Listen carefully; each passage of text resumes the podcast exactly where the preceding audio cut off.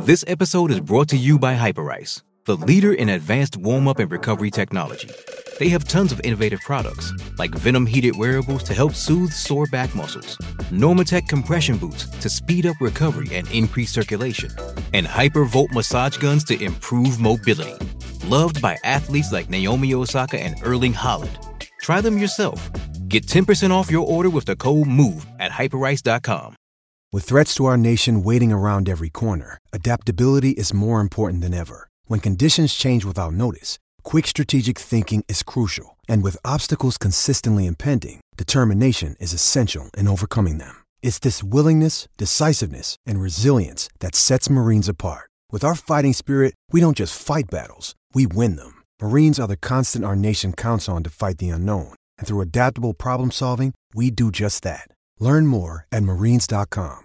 If you're like me, you spend lots of time poring over maps, looking at weather data, all in an effort to help predict when and where my best times to hunt will be.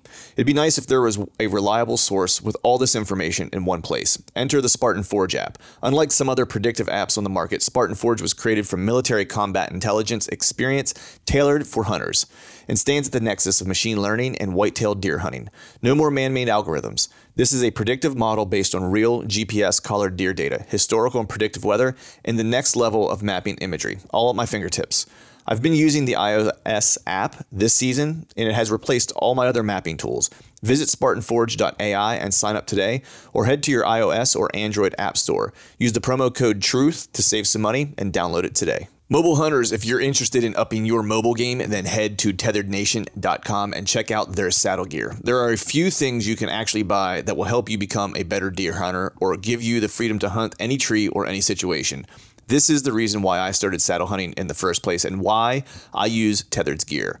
I can honestly say that Tethered's saddle gear has changed how I hunt for the better. Big tree, little tree, from the ground, it doesn't matter. I'm untethered by my gear to hunt the best setup for the situation, instead of hunting for a tree that my gear can use. My current core setup consists of the Phantom saddle, tethered one sticks, and the Predator platform, along with an assortment of their accessories. So if you want to up your mobile game, head over to tetherednation.com.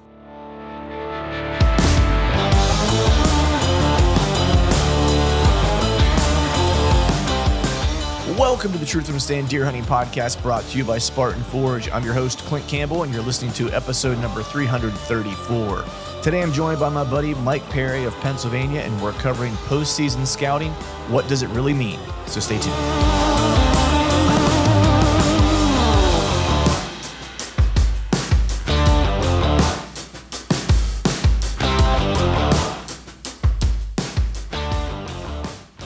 Right, all right, all right. What is up, everyone? Happy Wednesday to you. Hope you're doing well. Hope you are feeling fine on this Wednesday afternoon. Soggy ass weekend here in Pennsylvania for the turkey opener. Uh, saw some buddies were uh, laying down some birds, um, but uh, I did not get out. It was uh, pretty rainy here in, uh, in, in in and around the Philadelphia area, just constant all day, just kind of pisser. And of course, you know, can only hunt till about noon. It seemed like things were going to kind of lighten up as it got a little later in the day, and it did. It just kind of stayed that misty, kind of drizzly rain all day where you know, when you look at it and you walk outside at first, you're like, oh, this ain't too bad, you know, and then, you know, about an hour into doing anything outside, you're completely soaked, you know, probably even sooner. Um, not gonna lie, if it was bow season or archery season, I would have been out. Um, actually, kind of perfect weather. Um, for chasing for chasing some bucks around, just that kind of light, drizzly, damp, kind of miserable weather where it seems that those deer, or you know, the the bigger deer, like to kind of get up and move. But uh, with that, we're going to go ahead and just keep this up front really short today. Have my good buddy Mr. Mike Perry uh, on today. This is Mike Perry North or Mike Perry from Pennsylvania. There's there's two Mike Perrys. This is my buddy from PA. Haven't had him on in, in a, uh, little while. If you don't know much about Mike. Um, he's just a straight killer. Um, you know, I I've met him, you know, and we kind of became friends man, very early on in the podcast, actually, he was one of the very kind of early um, guests, probably like, you know, within like the first 50 episodes or something like that, and haven't had him on since. Um, you know, Mike is from Northeast PA, so he hunts a lot of kind of like the, I'm sorry, Northwest uh, PA. So he hunts a lot of that kind of area along with the kind of Northeast part of Ohio.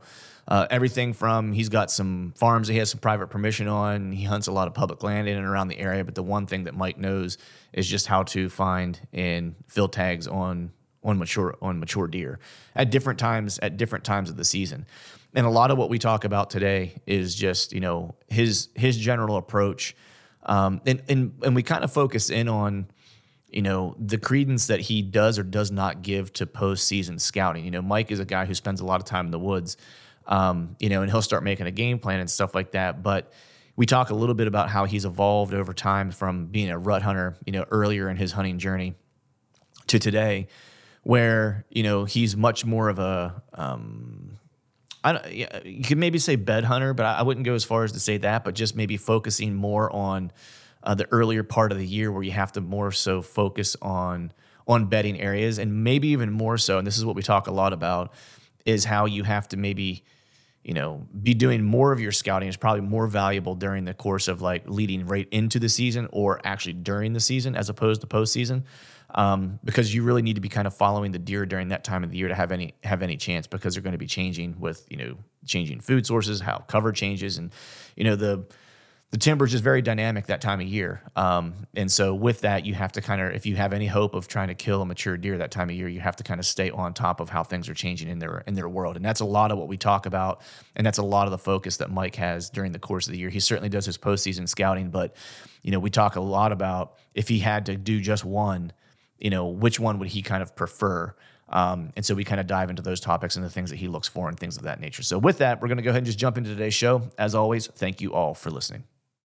All right, folks, welcome back to another episode of the Truth from the Stand Deer Hunting Podcast. Today I have on my buddy. Haven't had him on in a little while. It's uh, Mr. Mike Perry. I have to qualify that and say Pennsylvania's Mike Perry because yeah, got, North, Mike Perry North is actually my handle on um, Instagram. So right. because there's there's two of us, right? Mike Perry North. So it's uh, do you and do you and Mike Perry South know each other by chance? Well, just just through social media, yeah. Okay, we've befriended each other a long time ago. So Nice. Yeah. How long have you guys kind of, you know, social social media wise known each other? Uh, I'd say three or four years when he started being on that Southern uh, podcast, Southern Ground or whatever it's called. And I, I, heard him on there and I'm like, no kidding. This guy's name's Mike Perry too. A small world. You know? Right. I remember whenever I did the episode with him, I, I got a lot of messages because people were confused. mm-hmm. Yeah, it's very confusing. I thought what was funny was that time you were on the podcast with the Exodus guys and they were they were talking about you know um, hunters that you never heard of or whatever and yeah. the one the one guy from uh, i can't remember his name he's the the one the other not, not the exodus podcast but the other one uh, uh, the guy from michigan. Uh, he was he was on with you guys and he's like i need to change my name to mike perry. So right. that, that was hilarious. Yeah. nice. oh yeah yeah yeah i remember i remember that. I forget where we even recorded that. I want to say geez i don't even know where i was when we recorded that Man, it's been so many podcasts. This is episode, I don't even know what episode this is. I think this is 334 plus like whatever other ones I've been on. Like they all start yeah, to kind of merge together. Well, yeah. I hear you on them all the time. So you get your, your you've been making the rounds too, no doubt. Yeah. I, I haven't made as many rounds recently. And that's not, mm-hmm. I mean, mm-hmm. yeah, I'm always happy to go on people's shows and stuff and stuff like that. But, um, and, and it's not really been a, a conscious, uh, a conscious effort. I've been kind of, uh, maybe a little bit lower lower of a profile recently. I've, and, mm-hmm. and, it, and I've just kind of had some other things that've been kind of really interesting. I'm still, you know, you know, fo- hunting is still kind of the the focus, but this off season for me has really been kind of different. Um, just I had some mm-hmm. things pop up like I had to kind of take care of that were you know family related and stuff like that, and then of course, you know, I had another you know outlet, if you will, that I've been spending a lot of time, you know, have a lot of interest in, and so I've not, been, mm-hmm. and then of course had like some really kind of crap weather that kind of helped held me back oh, from no getting, doubt. you know, from getting out. You know, it's hard when you're a weekend warrior. It's like if your Saturdays and Sundays are rainy, you know, or whatever it is, like pouring rain, it's, you know, it's hard to get out. And then the North piece, you know, is under snow for a while usually. And so it makes it kind of tricky to get, you know, into that piece. So this year for me is going to be um, probably a lot of uh, on the fly yeah. type, type of stuff. You know what I mean? Like I'm, I'm going to get out for turkey season and kind of like go to some old faithful spots and stuff like that. Um, but a lot of it is probably going to have to be a little bit of summer scouting, which I'm not a big fan of personally. Um, no, it kind of stinks scouting in the summertime um, yeah. because of the you know the bugs and all that. Bugs, and I can't see the ground as well as I want to, and you know just those types of things. But you know, so this year is probably going to be a little bit of a fly by the seat of my pants type of deal. You know, it's going to be, you know, having to wing it, which you know probably isn't a bad thing, man. Get you out of your comfort zone a little bit, make you have to put a little bit, burn up a little bit more boot leather, you know, and and maybe the you know maybe the silver lining there is that you're you know maybe I'm more on top of the changing food so, food sources locally more so actually I, I, think I think that's that you know you're hitting on something there because I mean I love to scout a lot in in the postseason you know and that's more or less the try to figure out how the deer use the terrain and just see what I might have missed or you know something like that but it's just so important to be scouting throughout the season that if you're relying on everything that you learned back in January, February, March, April, you know, you could be, you know, you, you, you might not be seeing nothing when uh, October comes around because everything, you know, things could have changed and yeah, you got to be flexible. So yeah, you could be a week, two weeks later, week, two weeks early, you know, in a, in a oh, spot. exactly. You know what I mean? That's one thing I know just in talking with, uh, you know, multi, you know, the times I've talked to like Zach Farrenbaugh and stuff like that, like he's a big believer in that. It's like, you know, scouting. I, I mean, I've never, I don't know that I've ever even talked to him about specifically like, you know, off season scouting and stuff like that. But he's, I know more of the priority of like the sign of right now, right? Because yeah. like he always says, like it's good to do that type of stuff, right? It's good to kind of get your, you know, your baseline data inputs, maybe like find out where deer have been, mm-hmm. right? Like that, that maybe that's the best way to say it. Find out where deer have been, look around and figure out maybe have an idea or a hypothesis of why they have been there Mm-hmm. But then you really need to kind of be back in there during the course of the season, kind of checking to see, you know, what time of year are they in there? You know, you can kind of maybe tell a little bit by the sign. Is that kind of what you're doing? Is that kind of your approach? Like, yeah, exactly. I mean, um, throughout throughout the season, you know, things are changing so much. I mean, a lot of times you hear, you know, October lull, you know, deer in October, or you hear, you know, oh, the deer just aren't there or whatever. But the fact is that the, the food sources is changing constantly through October all the way in through November. And you know the the, the does are going to be where the where the food is, and the deer are going to be the bucks are going to be where the does are, type of thing. You know, mm-hmm. so you you constantly have to keep keep moving with them. You know, you have you have you can't just rely on what happened last year. I mean, I, I there was a time when that's the way I kind of hunted. I was more or less mainly a rut hunter, and I've been trying to change that over the years because uh, you know if you want to have good hunts all through October. Well, you know, of course, around here you can't hunt till October. I mean, I wish we could hunt in September, but right. you want to have good hunts all through October. You've got to, you know, you've got to roll with the times. You know, you you've got to be on top of things because if you're not on top of the fresh sign, you're just simply not going to see the deer. Like you said, you could you could be a week earlier, a week later, a day earlier, a day late. I mean, it it, it changes constantly. So a lot of times, it's not so much that the deer aren't there; they just might not be in that little area or that section, and you just you have to know. And I used to always be afraid to do much too much, you know, walking around through the season or before the season years ago. Mm-hmm. And I've just learned over time that, you know, I don't even worry about that no more. I don't worry about bumping deer. I don't care if I, you know, I, I, I quit worrying about spooking deer because you just get stressed out over it. Right. You know, you just got to stay in the game. Yeah. And just keep on it, you know. What what percent what percent would you say you that you rely on like your postseason scouting, and what percent would you say? So let's let's just uh, maybe I'll give you a scenario. Maybe it makes it a little easier. Say you're mm-hmm. headed into this new season, right? And this upcoming 2023 season. If you had to put a percent to it, how much are you relying on what you learn in your postseason scouting versus what percent do you rely on what you're learning kind of or what you're seeing kind of during the course of the season? maybe 20 25% of, from what i'm doing right now mm-hmm. i mean like i said right now is basically i'm not i'm not you know a, a, shed hunter per se i know a lot of guys go wild over sheds and right and i think that if you find sheds that can be valuable but you also have to think uh, when did why is the deer there i mean the, the the bucks that live on your property may be somewhere else when it's time to shed so if you're just well, i guess what i'm saying is if you're solely looking for sheds i don't see how that's really is, is could be the you know your go-to or whatever. Right. So um, I you know I, I I am using this time of year more or less like I said a little bit earlier is uh just trying to figure out how the deer use the terrain, how they move, trying to see what old sign was laid down last year, but you know, as you know, you know that stuff does change now. You're if you got resident homebody bucks that you know stay in certain areas, then you know that's a totally different story. That's why like you know, I hate to say it, but it, everything's situational when it comes to hunting, in my opinion. Everything, yeah. the, you know, depending on where where you know where you hunt, what state, what county. I mean, it, it's it's just everything's situational. So can't just throw a blanket statement over, but I would say I'm going around in circles here, but yeah, definitely, you know, a small percentage, 20 to 25 percent. Um, and then you're, you know, you, you got to add a certain percentage in, in the summertime following up, you know, but the deer are going to move again. And then through the season is going to be probably, you know, 50% of your um, success is the, the scouting you're doing and the information that you're getting through trail camera photos, observation sits, you know, yeah. your scouting is, is what's going to really kill the deer for you, my right. opinion. Yeah. I, I like it. And maybe it's because I'm sitting here, you know, as we're talking like the end of April and I've only been able to get out a couple days so far the entire off season to scout. So I'm feeling a lot better about that percentage you just threw out there. So I'm like, yeah, 25%, man. I ain't, that ain't too bad. Like I ain't, I ain't missing a whole lot. uh, no, you're, you're good. I mean, don't get me wrong. I, I mean, it, I, anytime you can scout's good. Yeah. Know? Yeah. I mean, but, but, you know, I just, I, I love to do it this time of year and you can see so much, but I, I can't count on what I'm finding now is going to help me shoot a buck when season comes around, you now, know, because too many things can change. How often have, uh, you know, because guys will get spots that they really like, you know, that they've had success in in the past, or you know, or maybe they got some good intel, you know, from a from a previous year or whatever.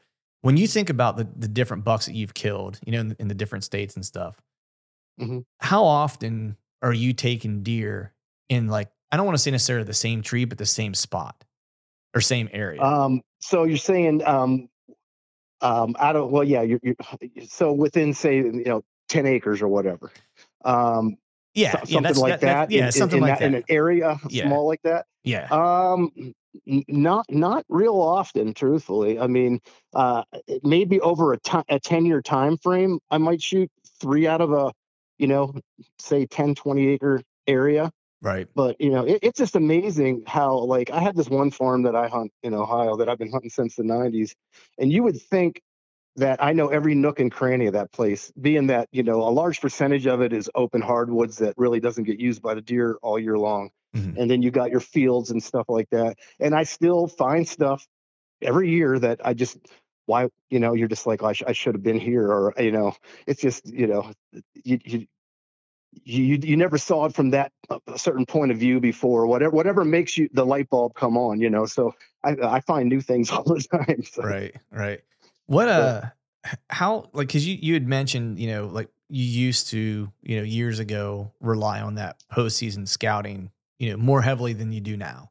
And that's and, because I was uh, you I was funnel hunting mostly. Right. And so, so. as you've kind of changed, you know, your your hunting style, how has your like your approach to scouting changed to kind of coincide with like your your evolution of in your style of hunting?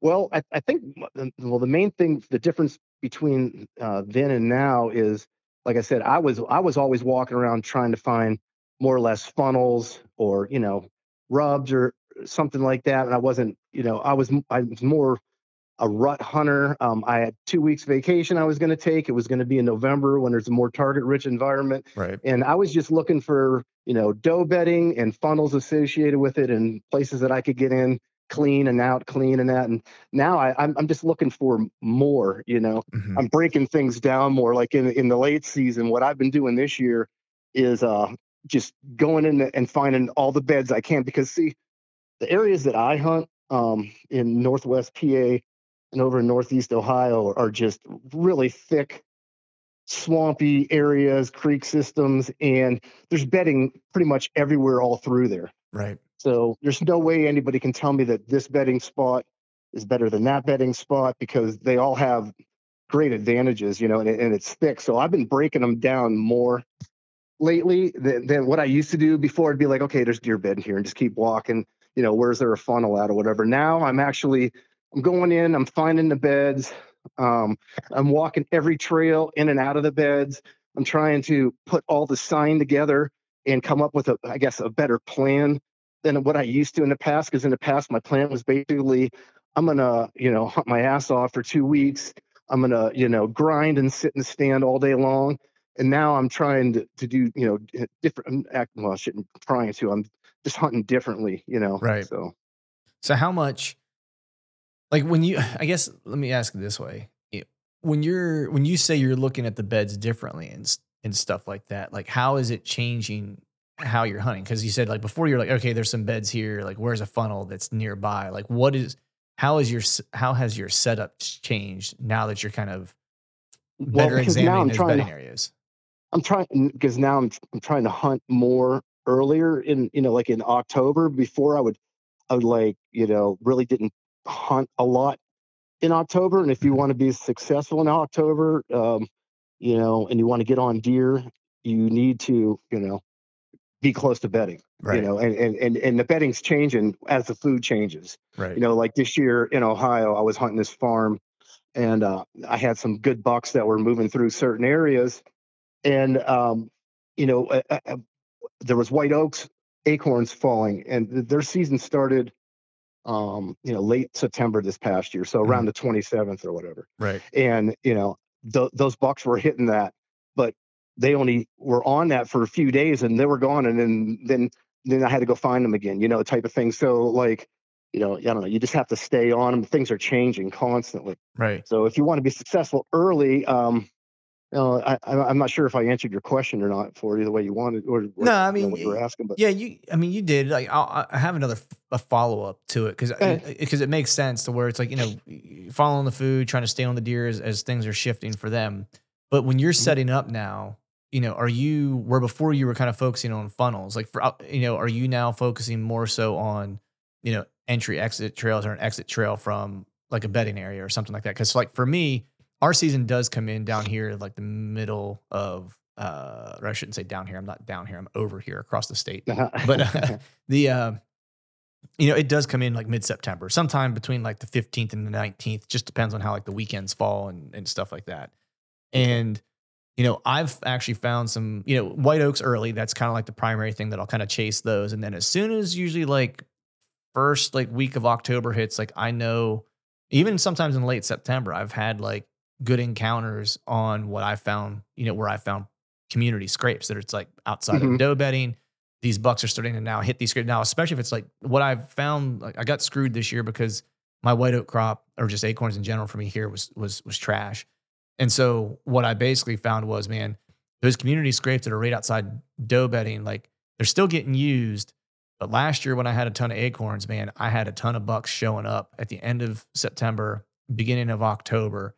And it was because it was the holy, it was the holy grail. It was that mm-hmm. doe bedding is here. So there's just general deer. There's high kind of traffic area that's like a, a well-used trail. That's, you know, the scrape is like near a well-used trail. It's on the edge of doe bedding.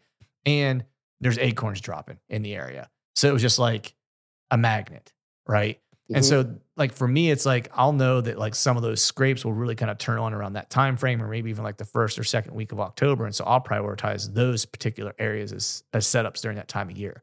So I'm curious, is there something specific that you look for in that earlier part of the season as something to use as like your advantage or your destination or a reason why that deer is going to walk through that area?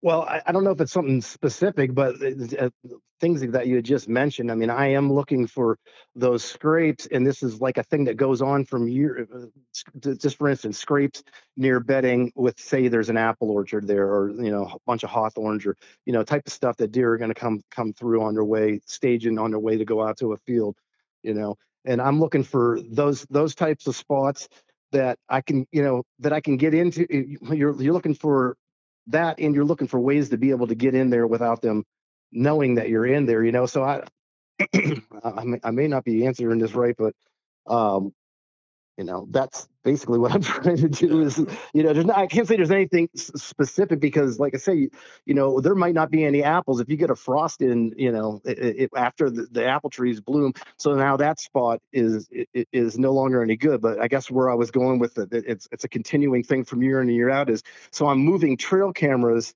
into certain areas. In some areas, I'm using cell cameras. Mm-hmm. Some areas, I'm just using regular cameras. And you're putting all that stuff into in into conjunction. So you know together to to try and make it work. So when I'm scouting, I guess if are you asking if I'm scouting in this time of the year to, to try and find something specific for that? Just more so like your setup. You know what I mean? Like you know, because I'll like use Greg Litzinger as an example, right? Like he mm-hmm. might be hunting you know, in a swamp and there might be a high point that's like not far away and he'll know like there's like three trails that are coming in and out of that and he'll either have a trail camera or he'll have an observation where he's like, all right, this is the exit trail from that bedding area. I'm going to sit 20 yards off this exit trail. Even though there might be a scrape like 40, 50 yards away, he's mm-hmm. prioritizing that particular that particular trail and he'll pick like the exact tree that he's going to use. You know, and like yeah. he'll confirm that when he goes in, you know, in October or whatever it is. But like his setup is really based on the movement from that bedding area using that trail headed in whatever direction that they're heading in, whether it's happens to be a destination food source or whether it happens to be a scrape that's 60 yards away or whatever the case is. But that trail is his setup. Yeah. Okay. Well, yeah. I mean, I'm I'm I'm kind of doing the, the exact same thing. I mean, I'm but I'm trying to use current information and old information um, you know, from years past to to try and make all these things to come together. And mm-hmm. like the, the farms I'm hunting, I I mean, almost everything can be and is bedding. Right. The, the they they bed like in so many different places, so I have to use current pictures, historical pictures, and boots on the ground. You know, to try to be on top of the deer. If I can get in a spot like this year, I had one spot in Ohio that was a big beaver swamp that there was a, a couple good bucks bedding and, and I used op- observation sits and I watched the trails that they were coming out on and then I moved in. Now this is early October, late September, early October, you know, but I mean, I guess it's just it's just a constant thing that's going on 365, you know. Right. And it, it's I, I don't know that there's one thing I can just nail down and say that that's what I do. It's just it's just a I guess a conglomeration of a lot of stuff, just trying to stay on top of the deer, right. get eyes on them, you know, whether through a picture or you know a visual, you know, and and then and then move in, and and then if if if I don't see what I want to see, then I'm going to the next spot. I always am hunting a lot of different deer in a lot of different places, right? You know, so um, so when you when you get up in a in a morning, let's just say a morning, you know, well, oh, that's mm-hmm. a good question. So are you uh, so in October, are you a morning and evening guy, an evening guy, a morning guy? Like, what's your what's your preference for that? Uh, evening. I, I, like the evening now. I'm not saying you can't kill them in the morning, but mm-hmm. I just I just rather hunt evenings because I feel like you get a little bit more time now. I'm sure there's certain days that you know maybe because of the, the moon or you know what you know weather or whatever that you know you might be able to get into say real tight into bedding and, and catch a buck walking back through. But I think it's just safer Mm-hmm. to um, hunt in evenings on places that I either know for sure that they're bedding in because, like I said, in, in, in, in a you know 100 acres of woods, they could be bedding anywhere in that 100 acres in a lot of places I hunt because it is literally thick. And I've found buck bedding in all over it before, you know. So I, there's no way of predicting it unless I get some sort of visual. Uh, and other than that, it's just an educated guess, you know. Right. right. So. so. when do you when do you start throwing mornings, you know, inconsistently? Um, right around uh, say around the twentieth of October. Okay. Somewhere in that area, a little bit later, because I mean, I get a lot. I started getting a lot of big bucks hitting scrapes around the 15th, 16th, 17th of October. I was just going to ask you. I was just going to ask you that. I was going to say, what are your what are your favorite scrape dates because that's you you hit the nail on the head for me. mm-hmm. Yeah, yeah. I mean, I, I, had one particular buck I was hunting in Ohio um, for several years that I called TD, and, and he ended up disappearing on me last year. I don't know, never whatever ended up happening to him. But like I, I, I had him two years in a row, it, the exact same. Well, he wasn't standing in the scrape because the camera wasn't right on the scrape, but it was mm-hmm. on a trail coming out of his one of his beds that I knew that he used because I had actually jumped him out of the bed before. Okay. And uh, it was on the the exact same day, 365. One, the it was the 13th or the 14th. Um, the, it, those were the two dates in 2021 and 2020. Both years, it was on a Thursday, but it was 365, you know, days apart. Um, and he, he was in the exact same freaking spot in the evening, you know, going to his scrape. The last like 20 minutes of light and the reason why I wasn't there is my son was playing a football game and it was a cold front both years. and it was, it, yeah, it was, I'm sitting at the football game getting hailed on and I'm thinking to myself, this is just awesome. I bet you any money TD is going to show up. And sure enough, you right, did. Right. Right. Yeah.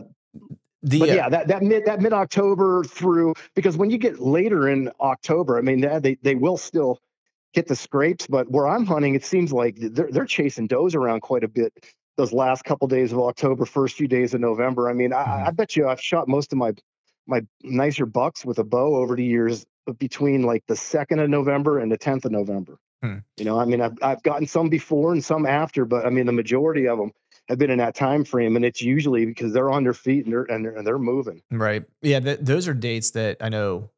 You know, Greg and I both have talked about on this show that we both really like, and mm-hmm. then I've talked to you know uh, Chad and all the guys at Exodus about it as you know about it as well because it's it's a date that not only do they like, but it's also you know as many trail cameras as they run. You know, it's a date that it's a date range that they see kind of like really kind of po- start to pop off, if you will, right? And yep. I've gone as far as, and I've mentioned it, you know, a couple different times on this show. It's like to where you know I start date stamping um, scrapes, and and I start watching them year over, and it uh, you know, and it almost doesn't matter if the same buck is in the area or not. Like that that scrape. There's two in particular that I that I hunt that. So the one, it's been three seasons in a row that I've had the you know the target deer in the area hit that mm-hmm. scrape in daylight um, on the same day three years in a row, three different bucks. Yeah. 18th, three years in a row.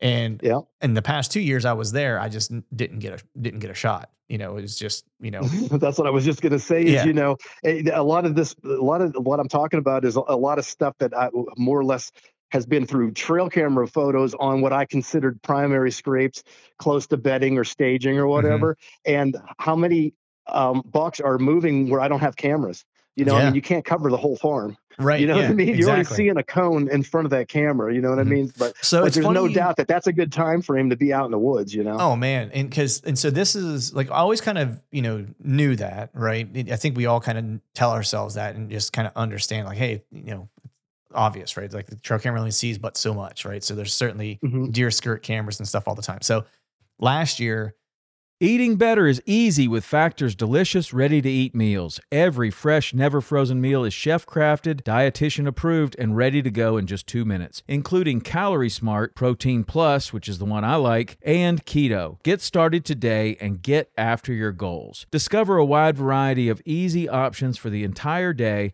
like breakfast, midday bites, and more. No prep, no mess meals. Factor meals are ready to heat and eat, so there's no prepping, cooking, or cleanup needed. Sign up and save. We've done the math. Factor is less expensive than takeout, and every meal is dietitian approved to be nutritious and delicious. Head to factormeals.com slash waypointpod50 and use the code waypointpod50 to get 50% off. That's waypointpod50 at factormeals.com slash waypointpod50 to get 50% off. How this kind of came to fruition was in this particular spot, I had a trail camera. It's a hard to get to spot. It's a pain in the ass to get to. And so I have a cell camera that's there because I literally, because of kind of nailing down those dates, it's like I don't hunt it ever except really a three day window, like in the middle of October. Because after that, it, it does really die. It'll pop off right at the end of October, first day or two of November, and that's about it. You'll get a three day flurry around that time. You'll get like a three day flurry around um, around that kind of like the 15th, 16th, 17th, or 16th, 17th, 18th kind of time frame. And mm-hmm. uh, last year through trail cameras, I, I kind of always thought that there was probably a doe that came in early in that area. And so mm-hmm. last year on trail cameras during the summer, because I run a camera in there all year round, I finally mm-hmm. saw the the the fawn drop and when I backdated her, she would have had to been bred between the 15th and the 20th. Like, yeah. and so that confirmed it. Like, okay, so that's why that thing pops off. And like, if you know any, you know, if, if people listen, ever listen to Don Higgins talk about this, it's like, you know, those doe fawns carry their, um, carry their, their, their, their mother's estrus date. And so that whole doe mm-hmm. family will have like a very similar estrus date. You know what I mean? So that scrape, as long as the, that doe family doesn't leave, that scrape should always kind of hold, hold true. Yeah, I'm a firm believer in that. It's funny that you mentioned that because I, I've done the exact same thing with the with the backdating, yeah. and like um, I I have all my cameras still out in Ohio, well, most of them, and uh and and that's where you know I've noticed it more so with the earlier running activity, you yeah. know, and and the and the bucks hitting the scrapes in in like mid October. But uh, I, I have noticed that we've had fawns that are dropping in like you know late April or early May or whatever, and you're and then you go back and you're like, man, good lord, this deer was bred in the middle of October, you know, and people. Right. They, they, a lot of people they will not believe you. Yeah, but, but, you know, I, it, it has to be what's happening. Oh yeah, and there's no other there's no other explanation for, for sure. You know, all of a sudden, a small window of days in a certain area all these bucks start coming around and then you have fawns that if you count back to 201 days of gestation or whatever it is then you know you've got fawns that were you know that were born you know 200 days after you know so you just backdated and you come up with well yeah i guess that's why yeah know? yeah it's funny because i was talking to uh, dr strickland from uh, msu from deer, uh, msu deer labs um, and we were talking about that and just you know early does and stuff like that and i because I had I had a sneaking suspicion that was what was happening in in that area. I just didn't have anything to confirm it because I would always see right before the the mature deer in the area would make his mistake in daylight those those years. I would always see like a parade of like a couple does, like a couple days before that, start hitting that scrape. Like they always kind of hit it, but it was just like more pronounced and more active. And then I would see a oh. couple young bucks, and as soon as I would start to see like two or three young bucks cut start to kind of poke around, that was about the time that I knew it was about to go off. So it's like as soon as I would see that, then I'd be like, okay, I need to get in there and hunt it like the next two days because it's gonna the next two days are probably gonna be prime. And like I kind of intuitively, you know, did that because I was, you know, watching the deer behavior and knew kind of what was going on. And then when I finally saw the fawn drop, I'd mentioned that to him, and he's like, "Yep, nailed it." He's like, "That's a," he's like, and that's a money spot. He's like, that those places like that are like gold. You know, it's like if you can find a spot with a an early doe in the middle of October oh, yeah. when people don't, you know, aren't really in the woods he's like that's you know obviously that's the that's the that's the place to be you know and i've noticed that a lot of times in these like primary type scrapes i don't know if there's ever been a study on it or whatever but i've you know we through use of cell cameras and just, just going back and retrieving my cameras after the fact even you, you see these does that will literally like lay in the scrape mm-hmm.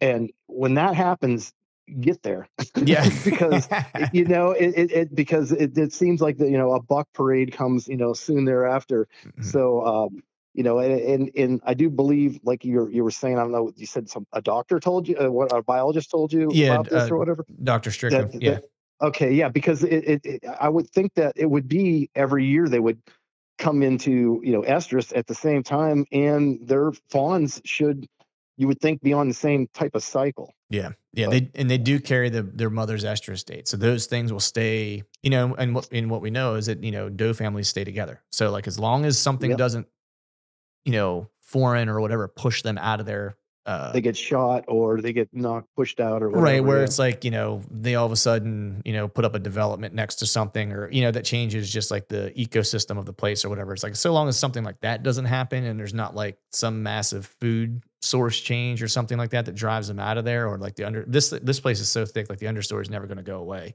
so it's always mm-hmm. going to be thick um and they do have and it does have like some oak trees around that aren't far away and things like that so it's like i, I know why they're there you know mm-hmm. um and I know why that scrape is there. And so as long as nothing stupid happens and pushes them out of there, I'll always kind of have that one spot as like my ace in the hole.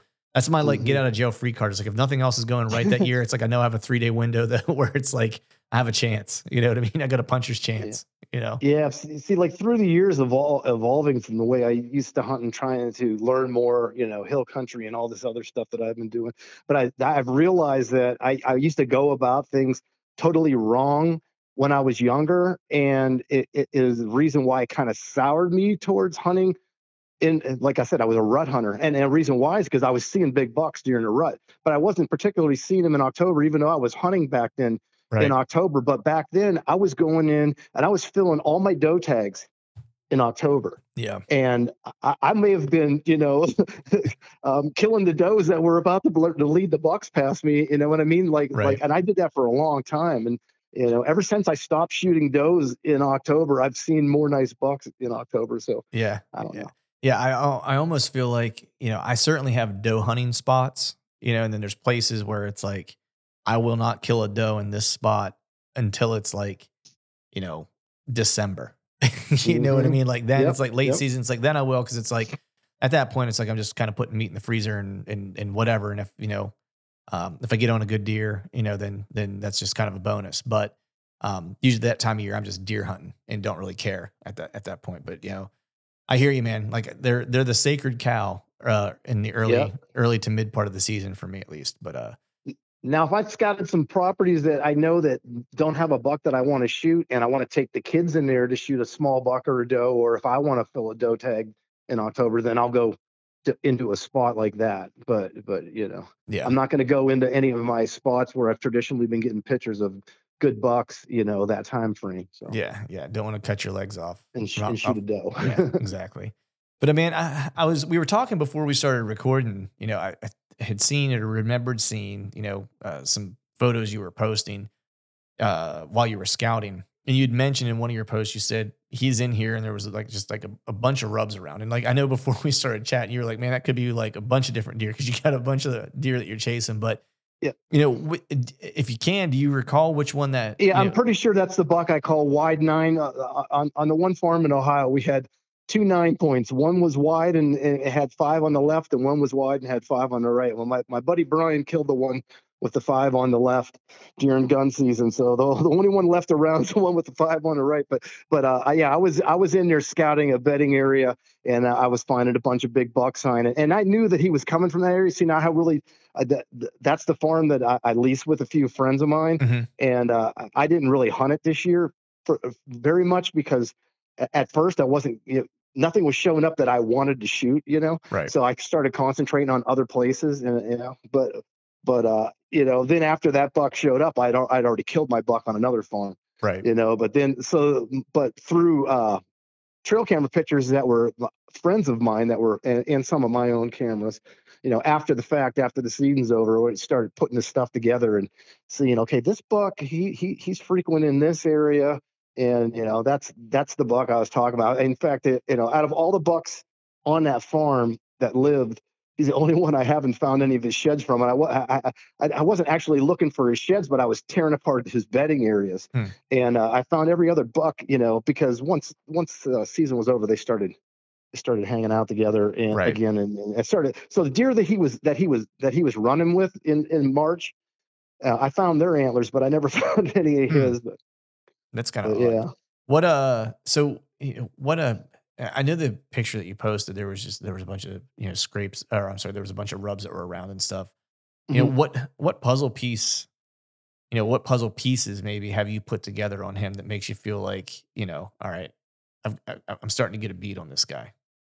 Well, I I think the main thing is that he's um, running. He, he's betting in um in this area that has a beaver beaver swamp in it, mm-hmm. and uh, what I noticed that day in particular, because now that I remember, because I did find a couple sheds that day from smaller bucks, he was running uh, a trail that ran along this creek behind this beaver dam. And uh, and when and when I started seeing all the all the old you know because the rubs they had been made early in the year that's one thing I don't I'm not rubs aren't my most reliable type of of, of sign for me. I mean I know a lot of guys love them, but for me it's just like I, well, I don't. It, it's great. It's a travel corridor, but when was it made? Right. Type of thing. You yeah. know what I mean? Yeah. Now that buck wasn't showing up in early October, so I have to assume those rubs were made after early October. Right. You know, but he he was running that backside of that um cre- uh, along that creek, but behind that swamp, and I think that um what's interesting about it is with us having like a southwest or a west wind predominantly that time of year, mm-hmm. that would put him, you know, on that trail with either you know, mo- for the most part, a crosswind most of the times or a nose wind, and then he could come up into that into the the beds and, and be able to smell anything that's up in the bedding area. You know what I mean? So right. I mean, like I said, he, he, he's bedding in way more than than one spot in there. You know, there's right. there's a ton of places where there was rubs in in a certain say like 20 yard area radius or whatever where there was it was all torn up there's stuff twisted there's you know branches bro you know when right. you see a good rub you know what it looks like you know yeah, yeah you tell it's a good sized buck yeah. and uh he so if he was betting in those spots which i know he was in, in, certain different spots and he, he would be able to walk into those into that spot with with a nose wind right you know catch anything that's coming in so i don't know um, I guess you could say he's, he was hooking into that area or whatever. Right. I know the last time we talked too, we talked a little bit about beaver uh, beaver swamps, and it's just like it seems like that's just kind of a magnet for deer for some reason. Like, and it's it's like it's other buddies of mine too. They're like, man, mm-hmm. see a mm-hmm. beaver dam, climb a tree. you know, it's like that's well, we got a lot of them around here, and and the thing of it is, is like I don't, and I'm trying to, like I said, I'm trying to evolve and learn more different and hunt different types of habitat mm-hmm. and terrain and stuff like that but um, I, I, always I didn't I never randomly hunted a spot. I always would seek out the same type of terrain to hunt. Mm-hmm. So whether it be public or private, I would always look on back in the day it was old Atlas Gazettes or I'd drive squares or whatever I had to do to figure it out. Nowadays, you can just look at your phone, right. and, and, and I'd look for the same type of terrain, the same type of situation because I knew how to hunt it and and I, I could duplicate what I knew worked for me in uh, lots of different areas. And I think that was the key to my success a lot back in my early years is I figured out things that worked and then I would, you know, try to find other areas that were exactly the same back when I was just, you know, sitting all day long in trees, you know, for two weeks straight. Right. Shooting deer, you know. Right, so, right. But now I'm trying, you know, I'm I've started hunting Allegheny National Forest this year and you know, nice. just trying to learn a bunch of different stuff. So how was uh how was hunting that? Well, um, I can tell you one thing. If if anybody out there sees what Steve Shirk posts, all them pictures of those big bucks, mm-hmm. don't run to the Allegheny National Forest because there are not a ton of deer in there. Yeah. But but there, I mean, there are some hammers in there, and I had pictures of five. You know, right? Big. I mean, like 140 to 160 ish type bucks out of six cameras. But the the randomness of now, like I said, I'm new to it. So I, I mean, I, maybe I was missing something, and I did move my cameras around, you know. But the random randomness of of it was, you know, they just they'd be there, and then they, you, it would be a ghost town for like ten days. Yeah, I mean, it's unbelievable. It's nothing. It doesn't happen like that over where I hunt in Northeast Ohio. I mean, there's too many deer around for that to happen. Right. You know, but over there, it's uh, yeah, yeah it's it's tough hunting. You know. Yeah, it's uh, people get, you know. I love big woods hunting. It's like one of my, it's probably my, I would say now it's my second favorite um, mm-hmm. type of hunting. Um, not because I don't don't like it. It's just I've become really enamored with hunting the plains and hunting in open country and hunting on the ground and spotting and stalking. Like I love I love Kansas. I love like that. Yeah. That if I could only ever hunt whitetails in one place ever again in my life, and I'd have to hunt that place every year.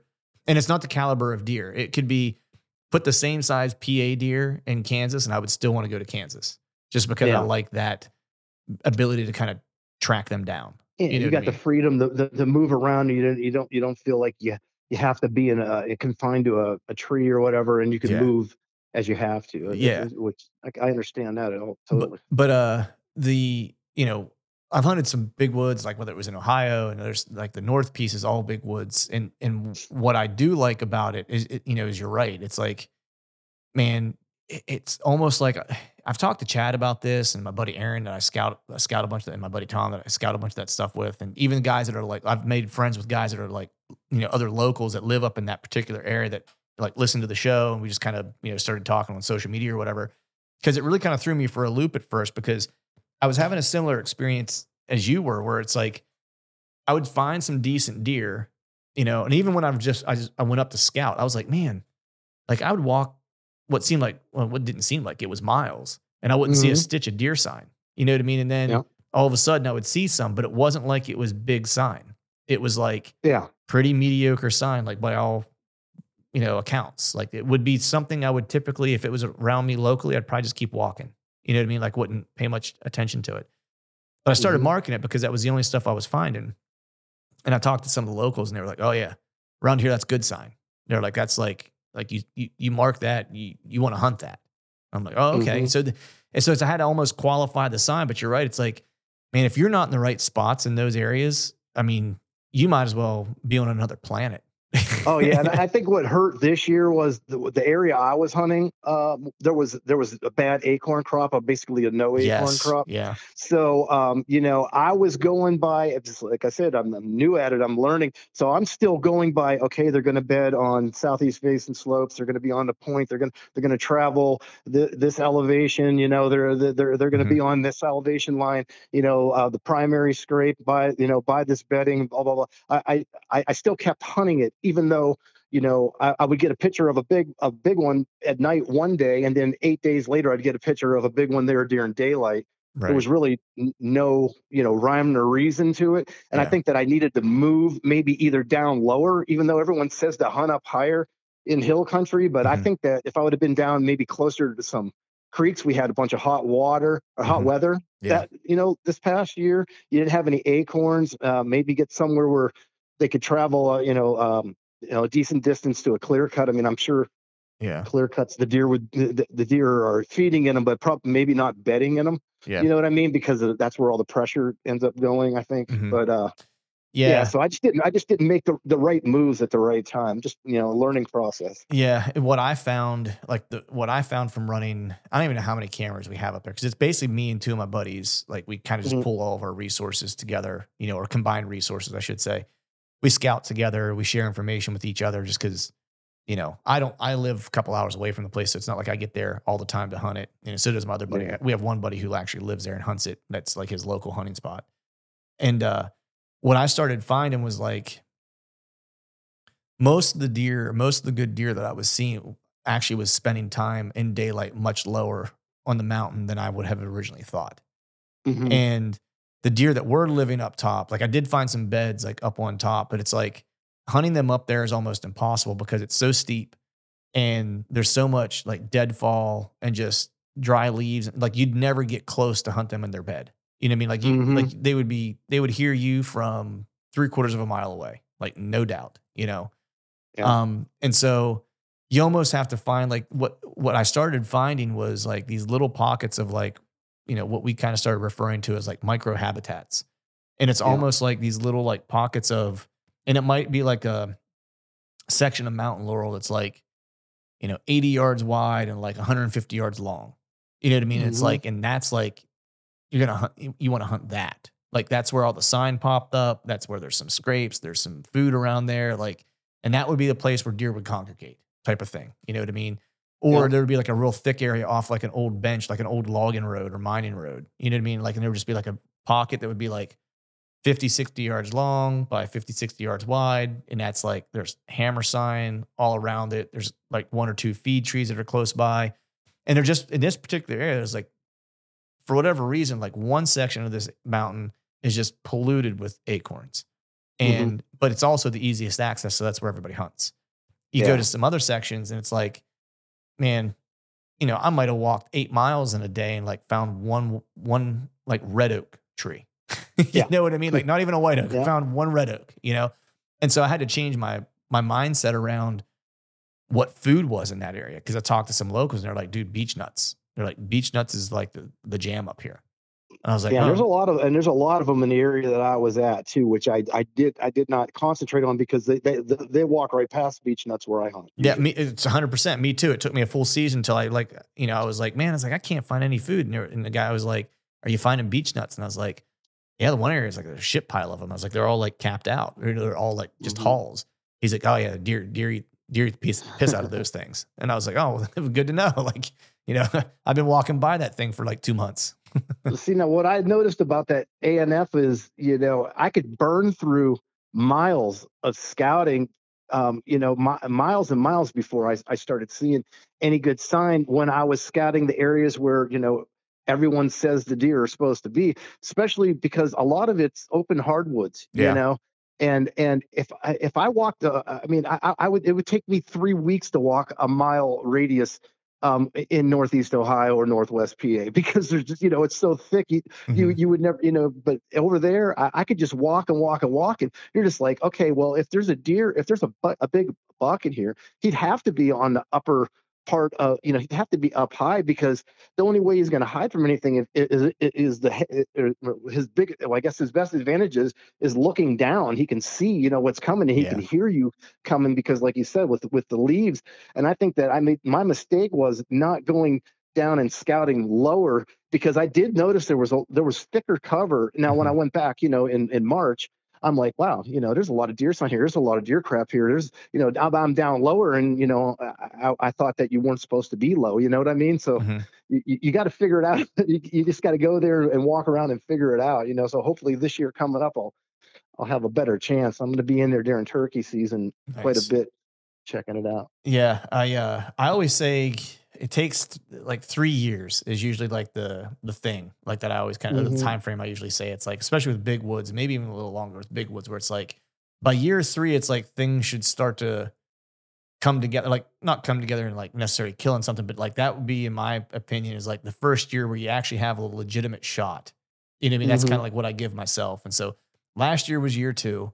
I think i hunted it a total of only three days I, I ended up getting up there last year. Um, and I saw two bucks and pretty sure I bumped my the target deer that I was trying to kill. Mm-hmm. And uh, which was pretty good. I was like three hunts, three deer, you know, I was like, yeah. you know, and the one was the the one I'm pretty sure that I know what deer it was. I, I was scouting, you know, doing what you were saying. It's like I was going, I was checking some trail cameras and I got up there like a day early and I was like, ah, oh, you know what? I'm gonna just scout today. You know, I was like, I'm just I need to try to figure out what's happening. And so I was checking some cameras, doing some scouting, and there's particularly I hung a camera that I had this one deer on the year previously. Um, I knew he was still alive. We had I had picture over the summer and stuff like that.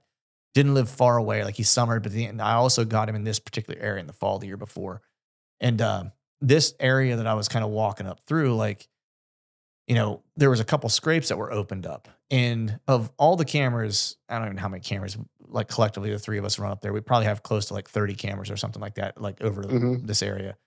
And uh, out of all the deer we've had on camera over the, you know, the two years, there's only one deer I've ever actually seen make a scrape. You know, and I know that more are making scrapes, but he's the only one I've ever seen, you know, make a scrape. And so when I saw this, these scrapes, I was like, hmm, I was like, I wonder if that's him. He also is like the only deer that I had on camera up there that had like a like a busted up rack. So it's like he's he's a fighter, right? He's like yeah. he's you know king shit of Turd Island essentially.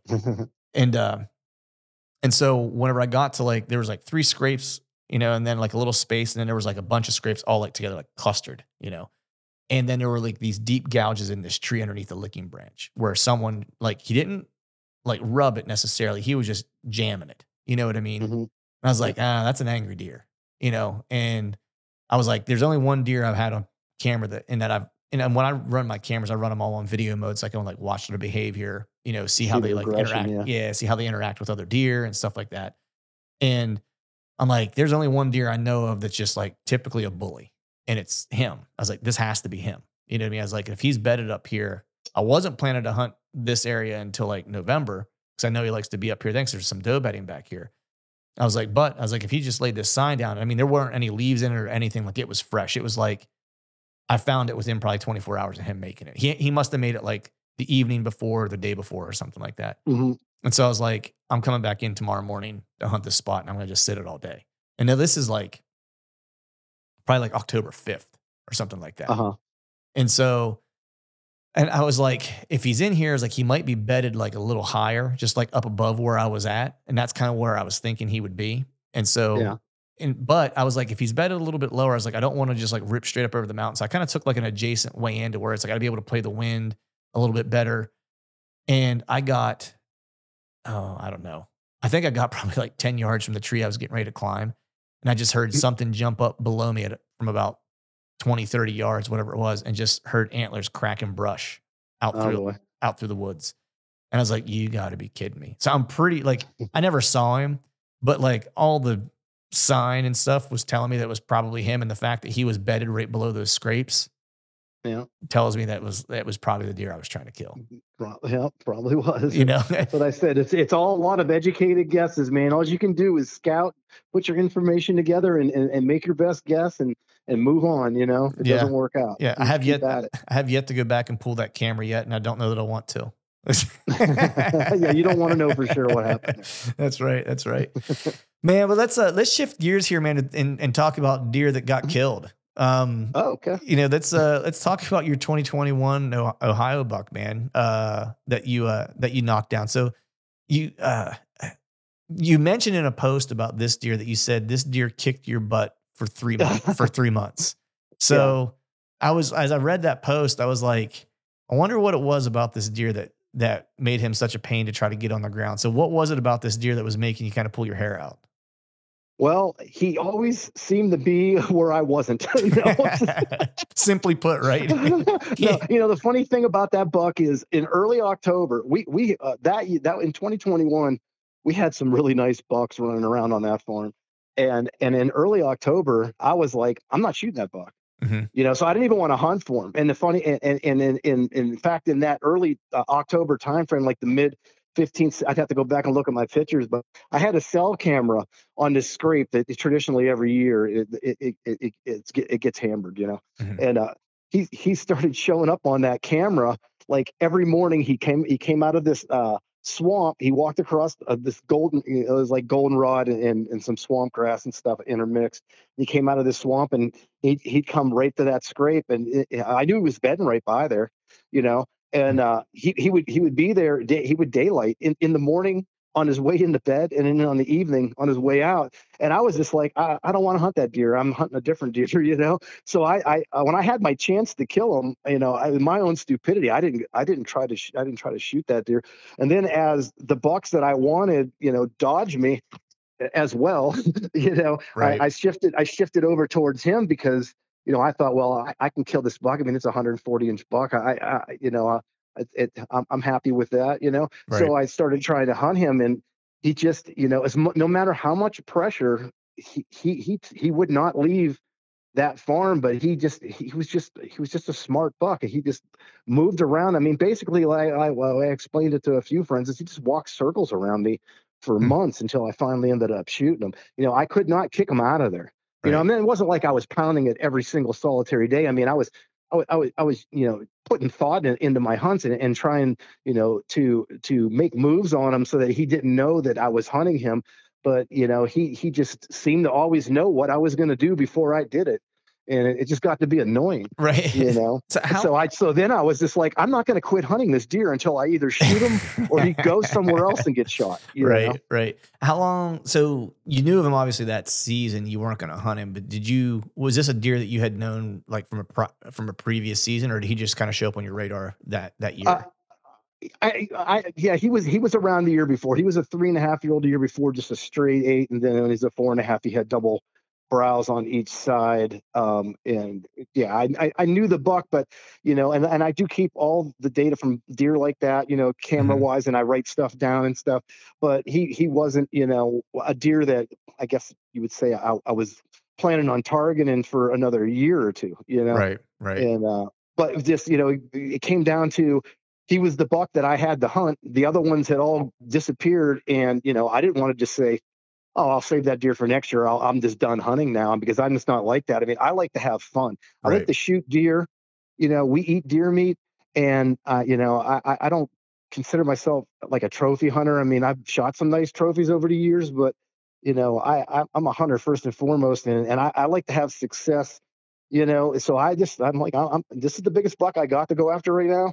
Yeah. I'm going after them, you know, both barrels. That's that's a great point, man. That's a great point, man. Like you know, I, I think some people, you know, too often maybe get enamored with the, you know, the, uh, you know, I'm gonna shoot this kind of deer, whether it's age or mm-hmm. or size or whatever. And if that's not there, it, it kind of ruins their season, you know. And it, as opposed to like the approach that you're taking, which is, you know, like last year, the the deer that I would have shot last year, that deer I had that encounter with, wasn't anything you know, not the one in the in the North Piece, but the one that I found around that scrape where he, you know, uh, on the 18th of October. Mm-hmm. He wasn't like a wall hanger by any stretch of the imagination. He he mm-hmm. maybe wasn't even a wall hanger by Pennsylvania standards, you know. Um, but I knew he was the most mature deer in the area, you know, that I that I knew of, you know, that mm-hmm. I had mm-hmm. on camera or that I had seen and put a visual on or that I just was aware of. And so by that standard, I was like, this is what I got. This is the deer that I'm going to shoot because it is the it is the best deer that fits my criteria. It's the oldest deer that I know I know of. You know, yeah. And I think too often people kind of say like, I'm gonna shoot a four and a half year old deer. It's like, okay, well, you know, depending on where you're at, you know, where you're hunting, I hope you got a four and a half. You know, exactly. Or you're gonna have, or you're gonna have a long season. You know, or not not even just a long season. Like you might have a an a uh, an unsatisfactory experience, which is a shame you know, because hunting yeah. is supposed to be something that you enjoy doing, that you exactly. And people get frustrated when they don't eh, get, get you know, end up ha- having success after a few years. And here, here's my message to the young guys out there, because I, I see too much of it, even in some young guys that, that I know that that they, they they don't they're not killing deer. They're mm-hmm. they're they're they're holding off for bucks that they're never going to kill in the areas that they're that they're hunting. You have to set realistic goals and expectations. Mm-hmm. and you cannot you know i mean you're you're you're, you're going to get miserable. You're going to be miserable if you never have any success. And if you're always you know waiting for a 150 to come by because it i mean i don't i mean maybe maybe in illinois or iowa or kansas or whatever you, you can shoot one like that every single year. But around here you're not going to. I can tell you that for sure. I mean you're lucky to get pictures of a 150 or 160 even in northeast ohio. Very yeah. rarely do we get anything over 160 and there, there might only be one on all the farms that i hunt you yeah. know yeah so yeah, I mean, just you know, like I said, that that the area, a couple of the areas that I hunt, it's like I've got a lot of trail cameras out. You know what I mean? Mm-hmm. And so I I get a lot of opportunity to, you know, I I usually in all the areas I hunt because of just the arsenal of cameras that I have, I have a pretty good sense, you know, every year of like what is in the area. You know what I mean? Like mm-hmm. there's not too many, you know, good bucks that probably haven't crossed the at least in the areas that I hunt. I can't speak for every spot, but like the areas that I hunt, like I have a pretty good inventory of who's who's there. You know, and yep. to your point, it's like, you know, what I always tell, you know, you know, my buddy Greg, he kind of gives me crap about it because he's always like, dude, he's like, you find more, you know, big deer in obscure places that shouldn't have big deer than anybody I know. you know yeah. what I mean? Like he's like, he just like, I put out a camera and all of a sudden a good deer will show up. Um, yeah. But you know, I might, you know, maybe have one 140 inch deer like every year that like I'm aware of. You know what I mean? Yeah. Like, you know, and this year I uh locally I didn't. You know, now I I did in some other areas that aren't as close to my home. You know, but locally it's like the best I had was probably that deer that I had the encounter with was probably 125 inch deer, which yeah. I'm killing him all day long. If he if he was going to step out and give me a shot, he was going to eat eat some carbon you know, 100%. You know, that was just, and I think you're right, man. I think, and that was, I've talked to, um, I forget who it was. I think it is, might have been Tony Peterson. I think he and I were talking about it the one day. Mm-hmm. And, you know, he, he was like, too often guys don't go out and just go deer hunting anymore. You know, yeah. where to what, to the point that you're making, where it's like they get so hung up on, you know, the, the age or the size or this is what I'm in to what you just said. It's like if it ain't there, it's gonna be real hard killing it. And you should just, you know, go out and just enjoy deer hunting. After years of fine print contracts and getting ripped off by overpriced wireless providers, if we've learned anything, it's that there's always a catch. So when I heard that Mint Mobile wireless plans are $15 a month when you purchase a three month plan, I thought, what's the catch? But after talking to them, it all made sense. There isn't one. Mint Mobile's secret sauce is that they sell wireless service online. They cut out the cost of retail stores and pass those sweet savings directly to you. To get this new customer offer and your new 3-month unlimited wireless plan for just 15 bucks a month, go to mintmobile.com slash waypoint. That's mintmobile.com/waypoint. Cut your wireless bill to 15 bucks a month at mintmobile.com/waypoint. Additional taxes, fees, and restrictions apply. See Mint Mobile for details. And a lot of the problem is the social media because they they see that you know that, that that they're they're given this expectation that that these deer are out there to kill and and, and in some areas of course they are but in a lot of areas like where I live they're they're just not here yeah. you know it's, it's period the end I I could hold out for a, a, a 190 as long as I want to. I've gotten a picture of one buck that was that big in my lifetime. I've been running cameras since tw- uh, 20 uh, two, year 2001, I think it is. Mm-hmm. So, you know, it, that, they're just not around. So, yeah. yeah. Well, yeah. I mean, I think people have to remind themselves it's like social media isn't real. You know, it's like, I think sometimes, I think sometimes people, you know, say that and they know it, but they more so apply that to like, oh, the celebrity's life isn't like that every day. Like that's curated. But newsflash, the hunting space, 95% of that shit's curated too. You know what exactly. I mean? It's like they don't, that's not like, you know, uh, like me, for example, right? Like I could post every day, I could go out and scout and do whatever and take a bunch of pictures and then post a different post every day that like I'm living this like amazing outdoor life while mm-hmm. I'm sitting behind a computer working my day job. And the illusion would be that I'm out, you know, living the outdoor life every day. And that's just mm-hmm. not true. You know what I mean? Yeah. And so the the people you know that are posting a picture of a big deer or whatever, like oh chasing this big deer, it's like they ain't always chasing that deer. That's a lot of them are doing it for the gram. You know what I mean? Yeah, and it's, exactly. And it's not yeah. and it's not honest. You know what I mean? It's yeah. like, and so I would take a lot of that with a grain of salt and hunt your hunt, hunt what you want to hunt, kill what you want to kill, and just mm-hmm. by God, just go deer hunting. You know what I mean? Like exactly. You know? this right right here around uh, where I live in Northwest PA. You know, I know some young guys that they they you know they're all into and, and great dudes. You know, hunting public and all that, but they see what these guys shoot and they think that you know I, I have to hunt public land and I have to shoot a buck that's this big. It has to be this many years old, yeah. you know, and I have to have this much history with it. Mm-hmm. Well, you know, public land around here, you, if you shoot a 120, you're doing pretty damn good for yourself. Yeah, man. You know, and, and, no I, have been shooting 120s in PA forever. And someone might say, well, if you wouldn't shoot a 120, then you could shoot a 130. Well, you know what? No, you can't because I've been doing this for 36 years. Right. And so, you know, I mean, that's just the way it is. If you want to consistently kill bucks, and have fun, go shoot the 120s. You yeah. know, yeah. yeah, there might be a 140 in there, but you know, your your odds of killing them, you and the other 70 guys that hunted during gun season, right? You know, or whatever. You know, the play the places are getting pounded. So well, that yeah, I don't know. That and there's some truth too. It's like you know, I've always you know most of the guys, you included, you know, that I've talked to on this podcast because I've been you know I'm pretty fortunate, man. It's like done this show for like seven years. I've got to talk to guys like you and a bunch of other guys that you know that I look at and just I'm like, man, these guys are killers. You know, like they just know how Thank to you. kill deer. You know, big deer. But the common thread is always this: they've killed a lot of them. Yeah. And whenever it comes time for the to kill the big one, they are able to fall back on all the experience of all the other not big ones, quote unquote. Right. I'm just gonna, you know, that yeah. that they've killed in the past that gives them the confidence to kill that big one. It's mm-hmm. like if you're goal is to kill a 150 inch deer on public land somewhere where you hunt where you hunt and you've killed one doe in your life i mean you're most likely going to come unglued when you see that 150 yeah you know what i mean and the chances of you oh, actually oh, exactly. getting it on chances of you actually getting it on the ground probably aren't great Dude, I come unglued still, and I've been yeah. doing this for a long time. yeah.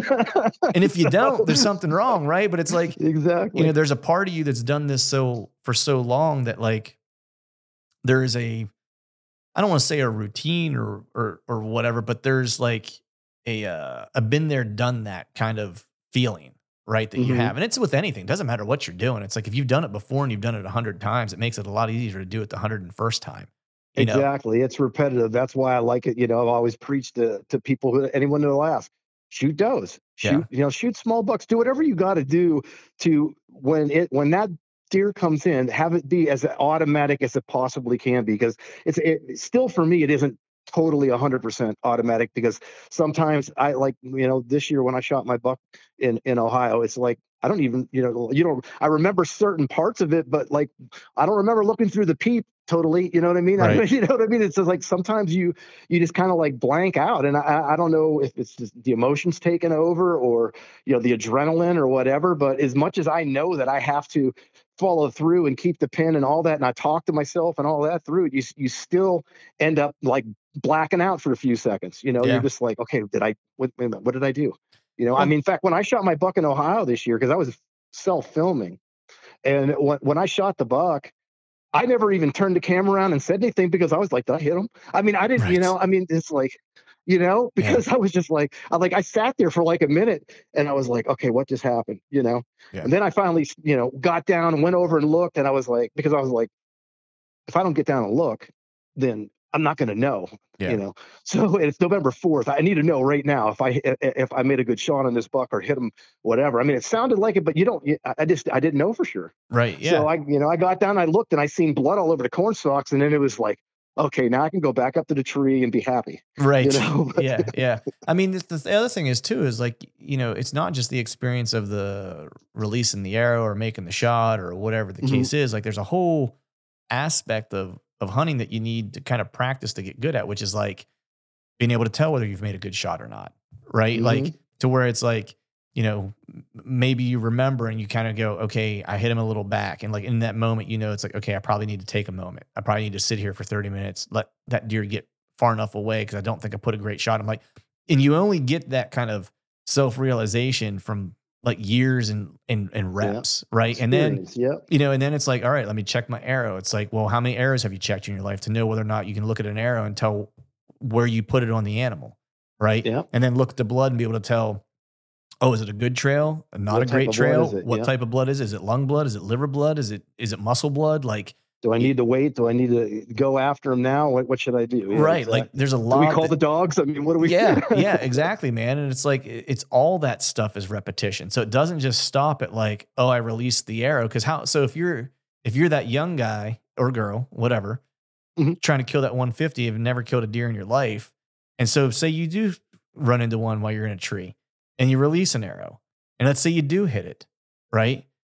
Well, let's say you get down, you check the arrow. Do you know whether or not you should be going after that deer now, or do you know whether or not you should wait six hours?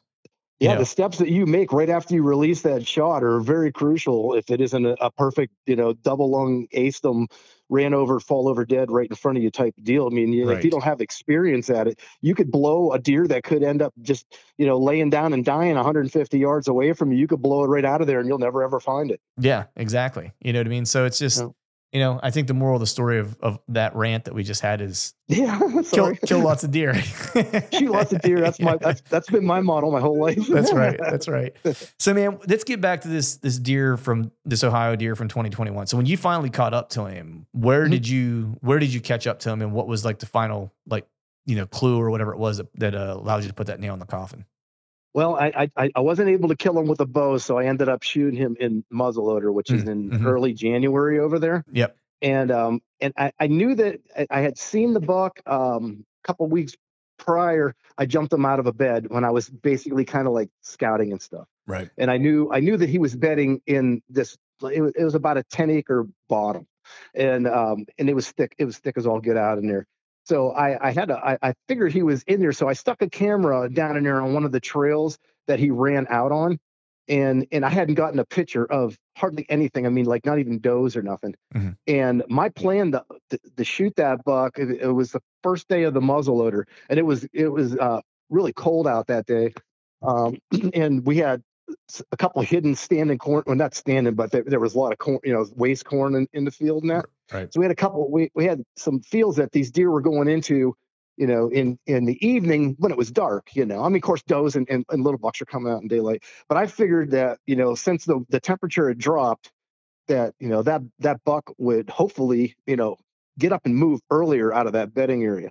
I didn't know for sure. So the, um, I, I had went in there and, and you know I, I hunt mobile for the most part and um, I went in there the but for that situation I went and put my uh, my lone wolf at 1.0 up in a tree because the weatherman, you know, this was this was days prior to the season, the uh, the muzzleloader. Mm-hmm. The, the weather the weather was supposed to be like a north or a northeast wind or whatever it was. So I set up the stand for that. Well, I get there in the morning and the wind's blowing out of the south and mm-hmm. it was going to blow south like the rest of the day. Right. So I'm like, well, there goes my evening hunt I ain't going to be able to worry about that. You know, right? That's going to blow. That's going to blow that. So I went to the furthest because, because the wind was blowing out south. I went to the furthest north part of the farm, and I've and I've shot. I've over the years, I've shot a lot of bucks tracking them. You know, in in the snow, mm-hmm. um, either tracking them down or just still hunting in bedding areas. So I was like, I'm going to get as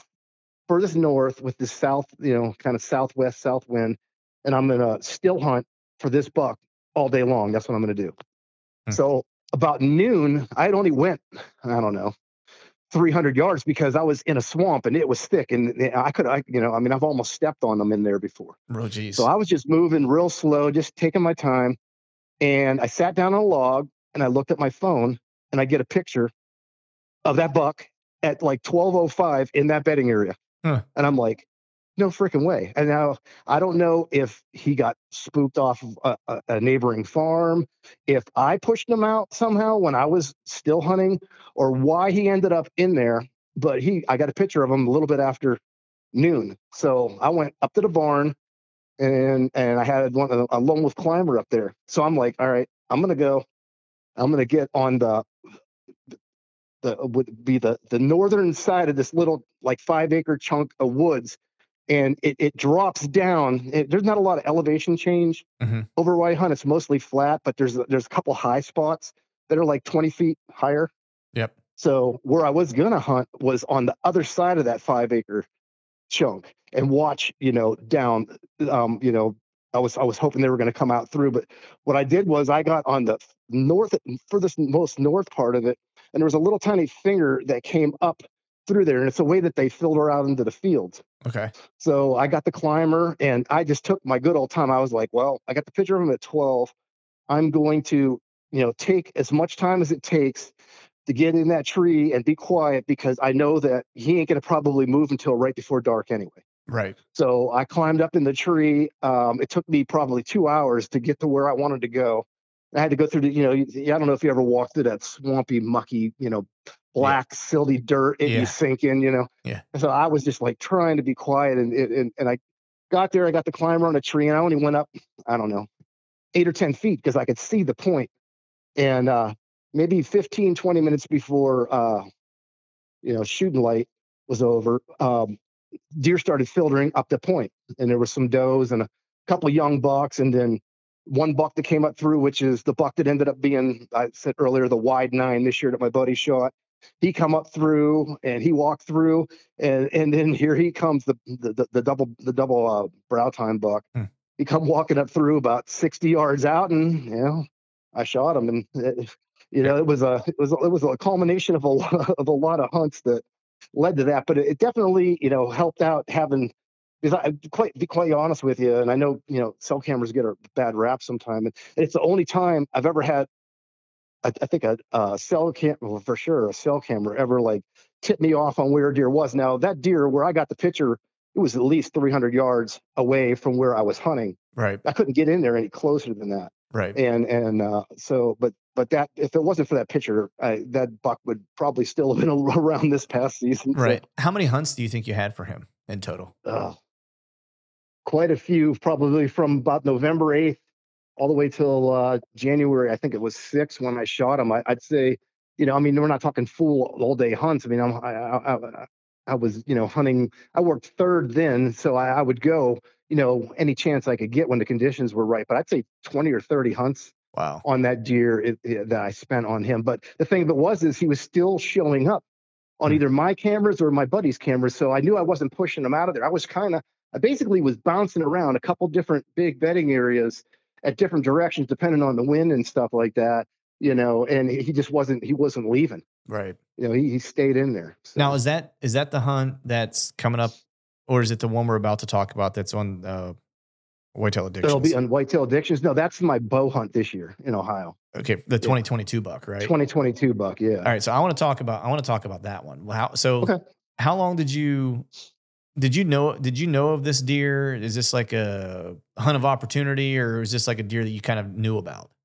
No, I knew I knew about them In fact, um, you know, it, it's a farm that gets a lot of pressure, and th- there's an Amish farm right across the street from where I park, and, and they all hunt. So you know, like every time I, I I get there in the morning and hunt, and it'd be dark and you know I'm, I'm putting on my stuff and, and I feel like somebody's watching me and I look over my right shoulder and there's an Amish kid with a you know with a climber on his on his back staring at me you know right. so one of them type of deals right. but uh but actually uh, uh, well I found out I mean I'm sure I had pictures of the buck the previous year but he really wasn't I, I don't think uh identified because this year he, he had a really big long brow that had a split on it, so he was real identifiable. Right. But uh, when I went in there to put my cameras up, I, I, got cameras in there late, like sometime in August or whatever, and I was um, putting cameras out, and I had one camera on already on the edge of field uh, of, of a bean field that I had put out like maybe in July, and then I was putting a few more cameras out like in August. And I'm walking down, and it was standing corn on the one section of the farm, and it was beans on on the other section. Right. And I'm walking down the corn and I see a deer and it's like two in the afternoon and I see a big bodied deer step out and then another one steps out behind it and they go in the corn. I couldn't tell what they were. Just knew they had big bodies. I walk up there and I look into the corn and here this buck I shot was with another one.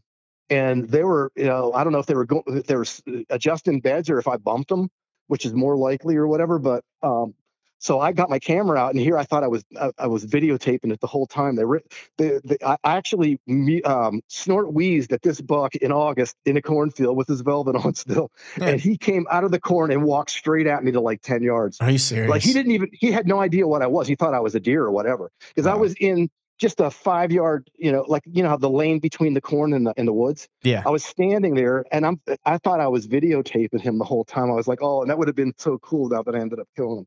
But he saw me finally and he took off running. And I did. Then I looked down at my phone. I was like, oh shit, I didn't hit the record button. So then I I, I clicked record and I caught the other buck as it went through. And he was actually a little bigger than this one. Wow. And uh, so I knew about him starting in August. So then I started, you know, making a plan to you know hunt for him, and then there was you know there was a couple other bucks that was were in there, right. and uh, I I just um, you know basically through trail camera pictures uh, more than scouting on this one. Um, I was able to keep track of where, what the bucks were doing, you know, and in the summertime they were they were hitting those beans, and then when the season came, um, they were still hitting the one edge of the field because it was it was shaded. So the beans were still green along that side. Yep. So I went I went in there to do a hunt on the first day of archery, and I had the, the you know the wind coming across the field towards me. Um, I had been getting pictures of uh, a couple different uh, really good bucks coming out into that bean field. He was one of them.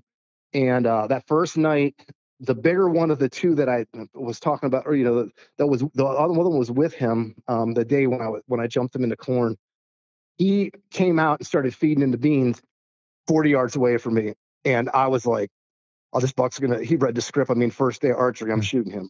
Wow. He's going to walk right up the, he was feeding right up the beans right at me. I was like, you've got to be kidding me. This is going to be, I'm, I'm like, you know, one stick, two sticks high, you know, in between these maples. And it was perfect setup.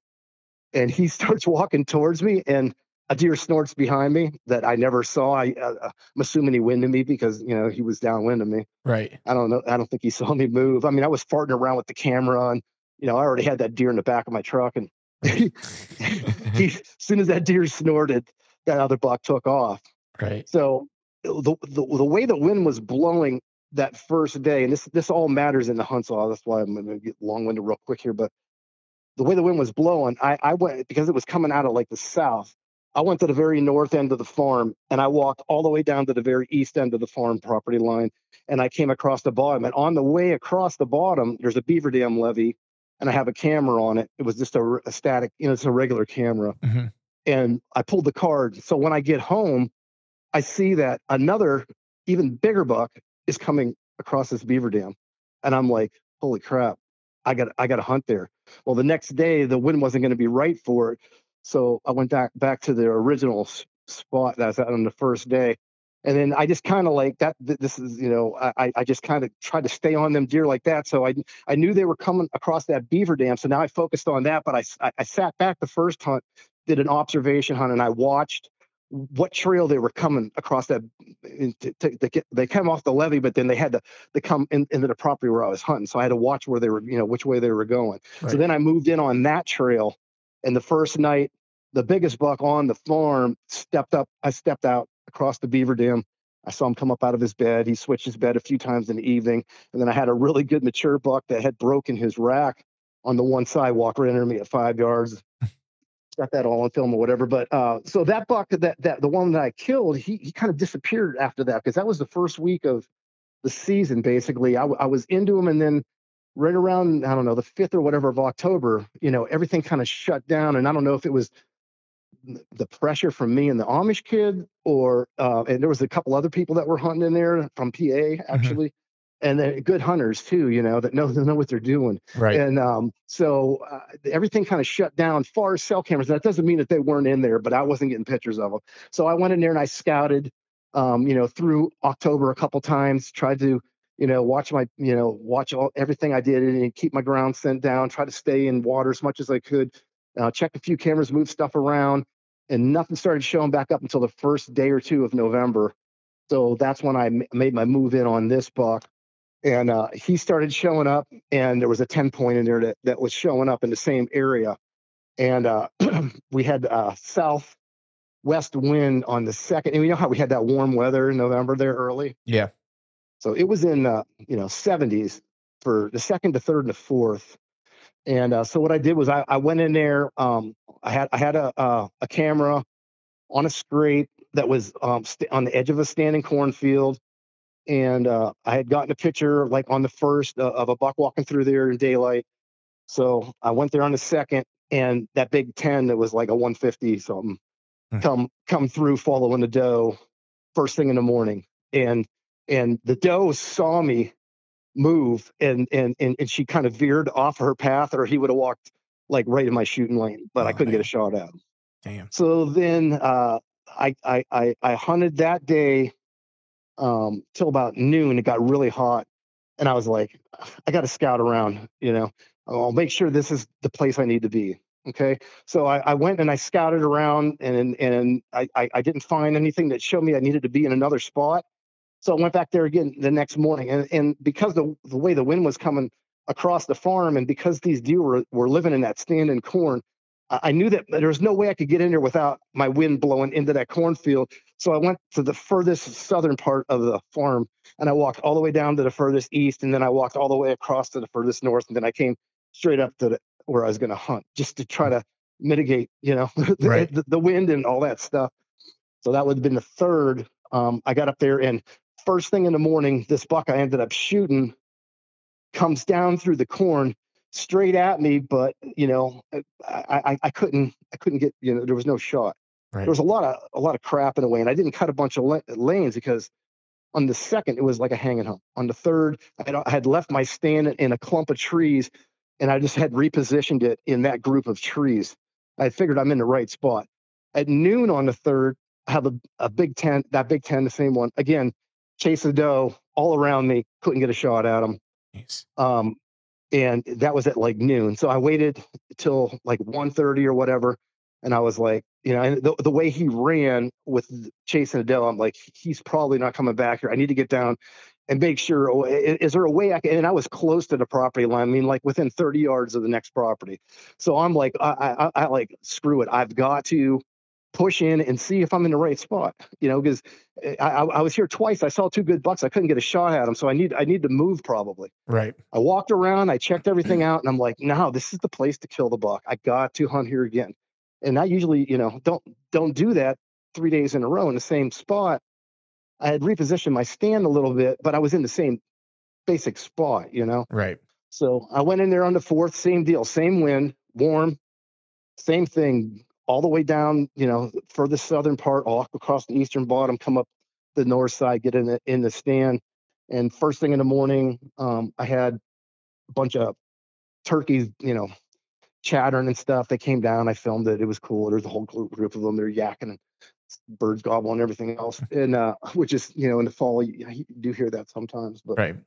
anyhow, uh, I'm I'm sitting there and it's about nine o'clock. All that all I'd seen so far was turkeys, and uh, you know the self filming is a whole new level of difficulty. right. You know what I mean? Because this is my first year doing it. You know, Justin Hollingsworth asked me to represent Lone Wolf Custom Gear and asked me to you know film for Whitetail Addictions, and I was just like well, I mean, I, I, I was thinking about filming, but I've never really self-filmed. I mean, so right. you know, it was a learning process the whole the whole season. But it, yeah. it, it, turned out great. I mean, it's nine o'clock in the morning. I'm sitting there, and I look over, and here's this buck. He's just standing. It came out of. I mean, I was on the edge of a. I was on the inside quarter of a standing cornfield, and that's a great situation because those deer, when they walk those cornfields, they walk down the rows.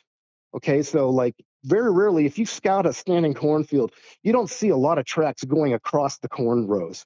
This, the tracks are usually in the same rows, and, they're, and they're, they're, they walk these certain uh, rows there in, in the corn. So when you're on the inside corner like that, you've got you know how they plant the fields. So th- in this situation, east west was the long rows of corn, and then north south was that bottom part along the wood line. Okay, right. so right there, I had deer that were coming out that were moving east west and that were moving north south. Okay, this buck that I shot that I ended up shooting, he came with uh, wind to, wind to tail, just like the big ten point did on the first day, and and uh, and he and he I just I looked up, I looked up in front of me and I had ranged it already. It was 30 yards, and I think the longest I've ever shot at a, a buck was 28 and I knew it was 30, but there were some branches in the way, and he was standing there like a statue, just looking the other direction. Gave me enough time to get the camera on him and everything, and uh, but I couldn't really shoot right then. So whenever anybody watches the the the episode of addictions are going to be like, why isn't this guy shooting his deer standing there broadside? But I mean, I, I couldn't right there because there was corn stalks. You really can't see it in the video because you know how when you got the camera arm, it's at a little bit different angle than what you are. You know? Right. Yeah. And uh, so I had to wait for him to start walking. So now I'm like trying to keep the thought out of my head that I've never shot at a deer this far before, right. and that now he's moving. You know. Right. And he was on alert, so I didn't want to um, because he, I think I don't think he was he's he he winded me or anything. I just think that he was looking for a doe, you know. Right. And so he was walking, and his head, you know, he was moving, and uh, I didn't want to grunt to stop him because I was afraid. And I've shot deer moving before, but usually at ten or fifteen yards. This was 33 yards hmm.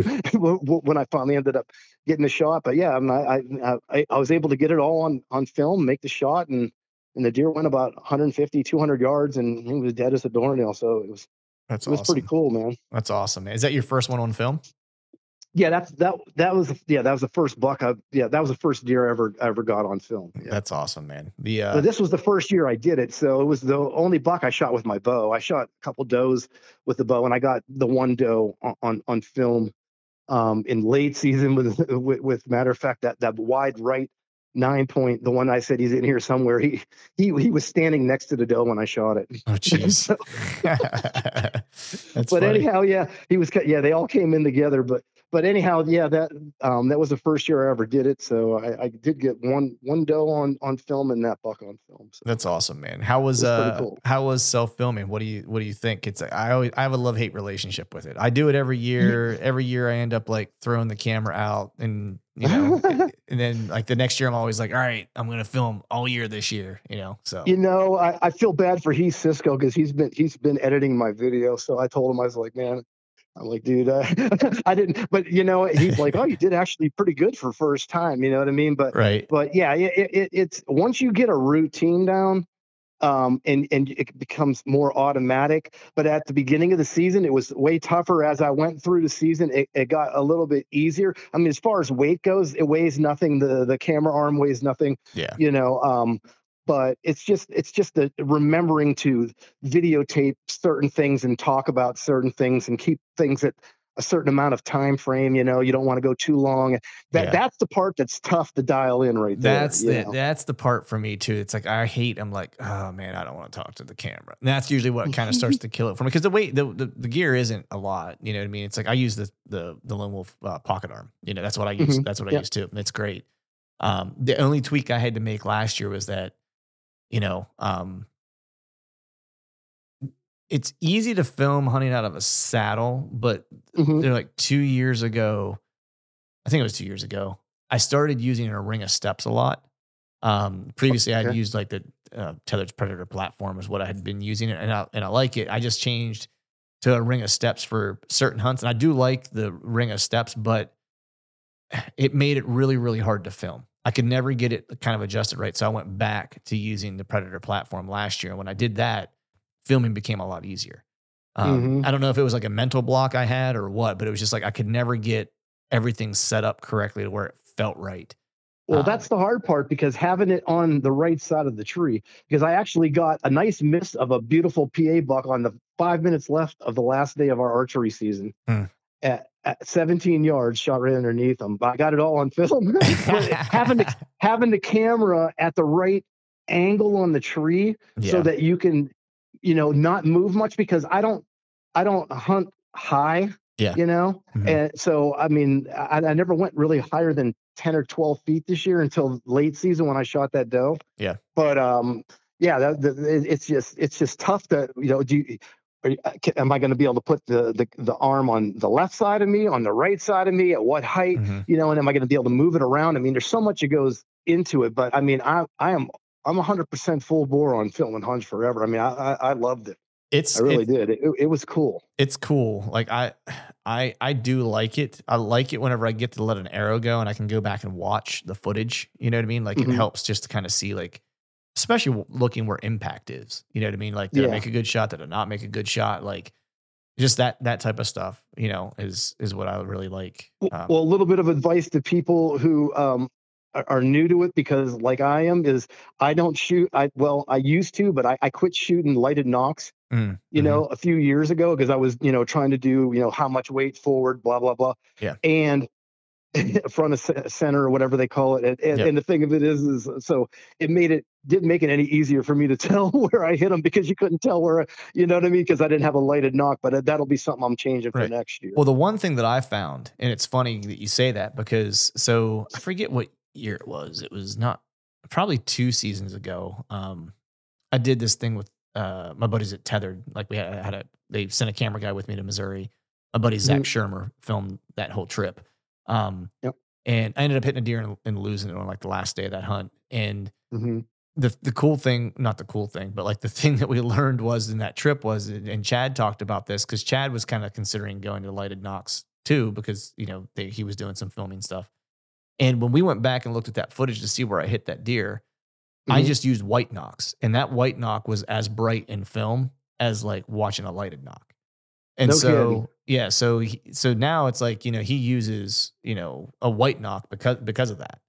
Because yeah. if you're if you're filming that white nock shows up just as much as a lighted nock would, and you don't have to mess with like the different weight of the of the nock or finding one that fits your arrow or ones that mm-hmm. turn on or don't turn on or it's been on in your That's quiver for a day. you know things. I mean? That's yeah. why I gave up on them. Yeah. They, are just, I could never find one that was reliable. Yeah. You know? Yeah. And so just using like a really clean white nock has worked. Um, and I've, I shot a doe. I didn't put out a film or anything, uh, for it, but I shot a doe like that I filmed and, uh, and I went back and was able to look, you know, and I could see the arrow flying and saw exactly where I hit her and, and stuff like that. So, um, yeah, before you do before you do that, I would maybe take some practice rips in your yard at different lights. You know, like uh-huh. you know, at twilight, like dusk, dusk and dawn. Out, yeah, yeah, and film it and check and check it out and and and see if you can see it.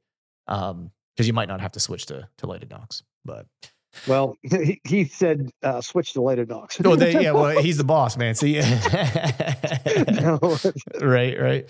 Well, cool, man. We've been uh, we've been chatting it up here for about an hour and a half, man. I want to be sensitive oh, to your no, no. I want to be sensitive to your time. But before I let you uh, get going, let folks know where they can watch this video and anything that you have going on, folks that you're working with, and, and things of that nature.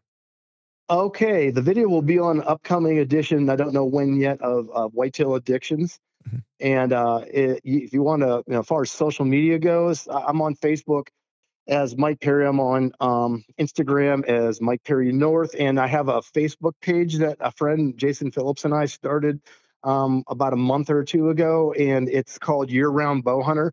So that's on Facebook. Um, it is a um, a private group, but you know, send me a message or whatever if you want to join. We're just trying to keep, you know, unfortunately nowadays you you have haters and and, and yeah. thieves out there, so you got to watch, you know, who you bring into whatever. But yeah. yeah. that's how you can get a hold of me, and you know, always willing to talk to you or share information.